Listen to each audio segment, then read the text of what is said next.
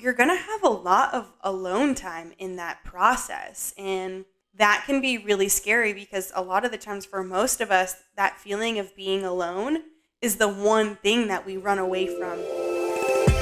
Welcome to Divine Cultivation. My name's Morgan Burton, and I'm so glad you're here. Together, we get to be fun, feminine, freaky, wild. We get to allow ourselves to be seen and cultivate who we naturally are inside ourselves. We get to embrace who we are. And in doing so, we have a full community that gets to see us and love us and support us and share our stories together. I'm so glad you tuned in because we both know you could have been listening to Drake's new album. And for my moms out there, you could have been listening to Baby Shark. So glad you're here. Let's get started.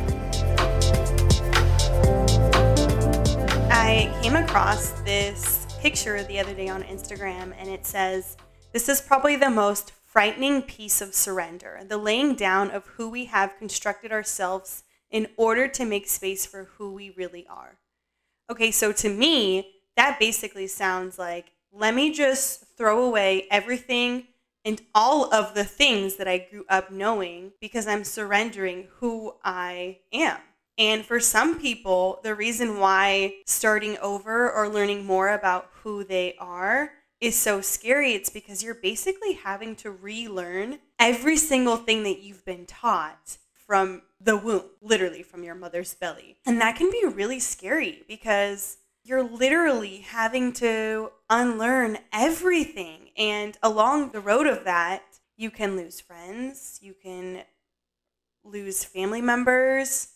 You're going to have a lot of alone time in that process. And that can be really scary because a lot of the times for most of us that feeling of being alone is the one thing that we run away from completely. And so when we start diving into really finding what makes us who we are and why we have said no to these things that we truly enjoy, it requires us to be alone and really like sit in those feelings and those actions that we've had for X amount of years.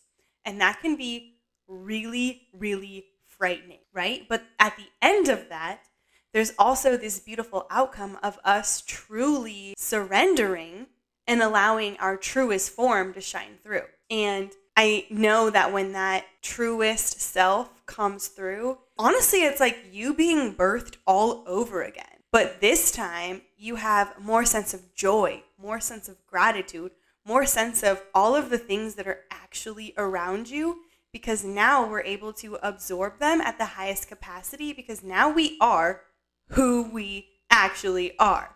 There's no one saying, oh, do it this way. Oh, do it that way. Oh, you should not do this or wear this pink color because XYZ or don't wear feathers. I love feathers.